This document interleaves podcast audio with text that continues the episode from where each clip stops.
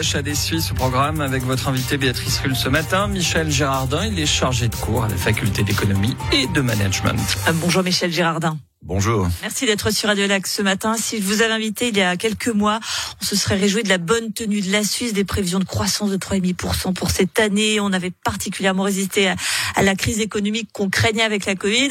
Et puis il y a exactement trois mois, déclenchement de cette guerre en Irak, en Ukraine. Attention à l'absus. Mhm. Euh, ça a tout changé. Alors justement, je viens de parler de la guerre en Irak parce qu'il y a eu d'autres guerres avant cette guerre en Irak, cette guerre euh, du Golfe, qui concerne aussi notamment l'énergie avec le pétrole. Et pourtant, on a l'impression que l'impact n'est pas le même que celui qui s'annonce avec cette guerre en Ukraine. Pourquoi?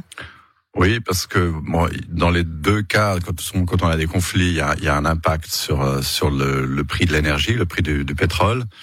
ça n'a pas toujours été le cas. Normalement, les, États-Unis, la première guerre de l'Irak en 91, parlaient d'une guerre qui allait s'auto-financer. Pour eux, l'idée, c'était d'aller en Irak de prendre le contrôle des des, des, des, champs euh, de, de, de, pétrole et puis euh, et puis ensuite le, le, prix du baril allait baisser à 10 dollars euh, euh, le baril. Donc euh, ça s'est pas passé comme ça. Donc il peut y avoir des guerres aussi qui ont, qui ont un autre un autre impact, mais souvent le prix du, du baril augmente.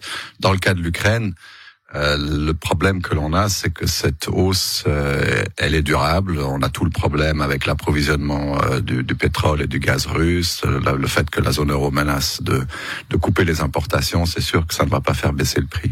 Alors la particularité de la crise qui s'annonce, c'est cette fameuse stagflation, c'est-à-dire à la fois une combinaison d'une forte inflation, donc pour faire très simple, hausse des prix, mais aussi de stagnation de la croissance, donc stagflation. Est-ce que c'est le pire des scénarios, la stagflation?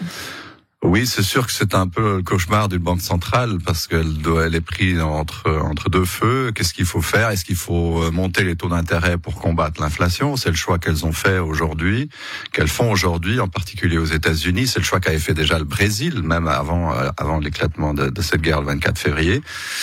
Euh, et c'est ce qui a amené le Brésil dans une récession déjà l'année dernière.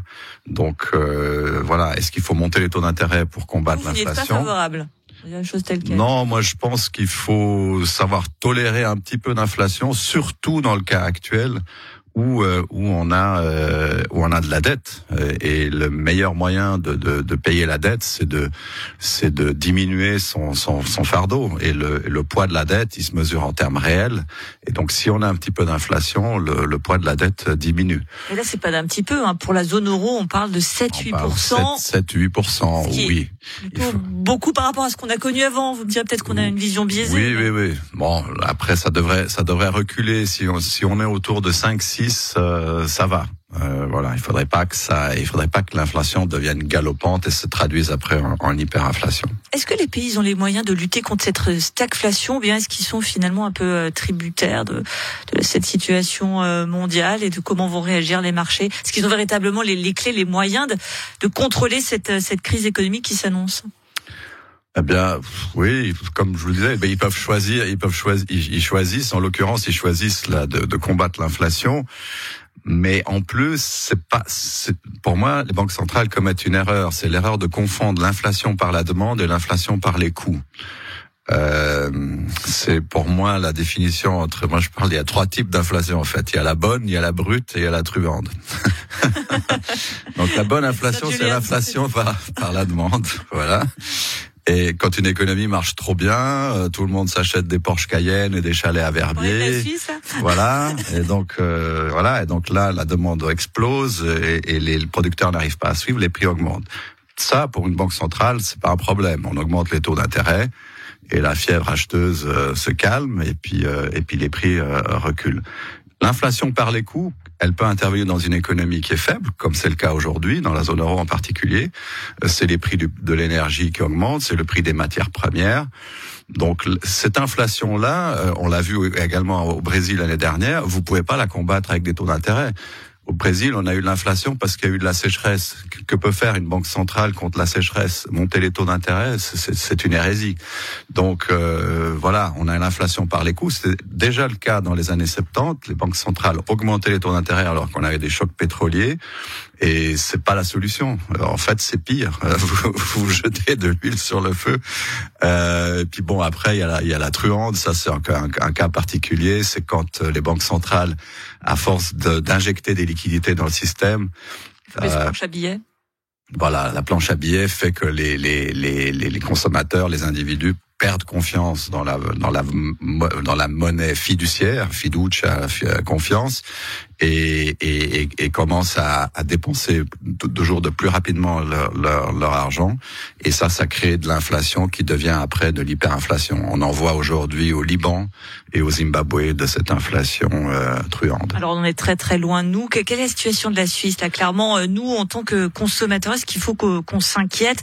On sait qu'on peut pas être un tout petit peu plus armé parce que la proportion dans notre budget de l'alimentation, par exemple, qui est fortement impactée par cette inflation, est moindre en Suisse par rapport à d'autres pays euh, qui nous entourent. Est-ce que ça, c'est une force? Alors, la Suisse est relativement dans une dans une situation encore assez favorable. Euh, pourquoi? Parce que bon, on a 2,5% d'inflation. Ok, donc c'est plus que, que entre 0 et 2, qui est la zone de confort pour la Banque centrale. Il n'y a pas si longtemps, on avait une inflation négative. Ça, c'est aussi problématique. En fait, c'est plus problématique d'avoir une inflation négative qu'une inflation positive. Pourquoi? Parce que si vous voyez que les prix baissent, vous allez reporter votre consommation. Vous dites ah mais je vais attendre parce que les prix vont être plus bas dans, dans un mois, dans trois mois, et en se faisant, bah, vous passez à la trappe euh, les achats coup de cœur, la nouvelle paire de skis, euh, des nouveaux, une, un nouveau costume ou une nouvelle robe.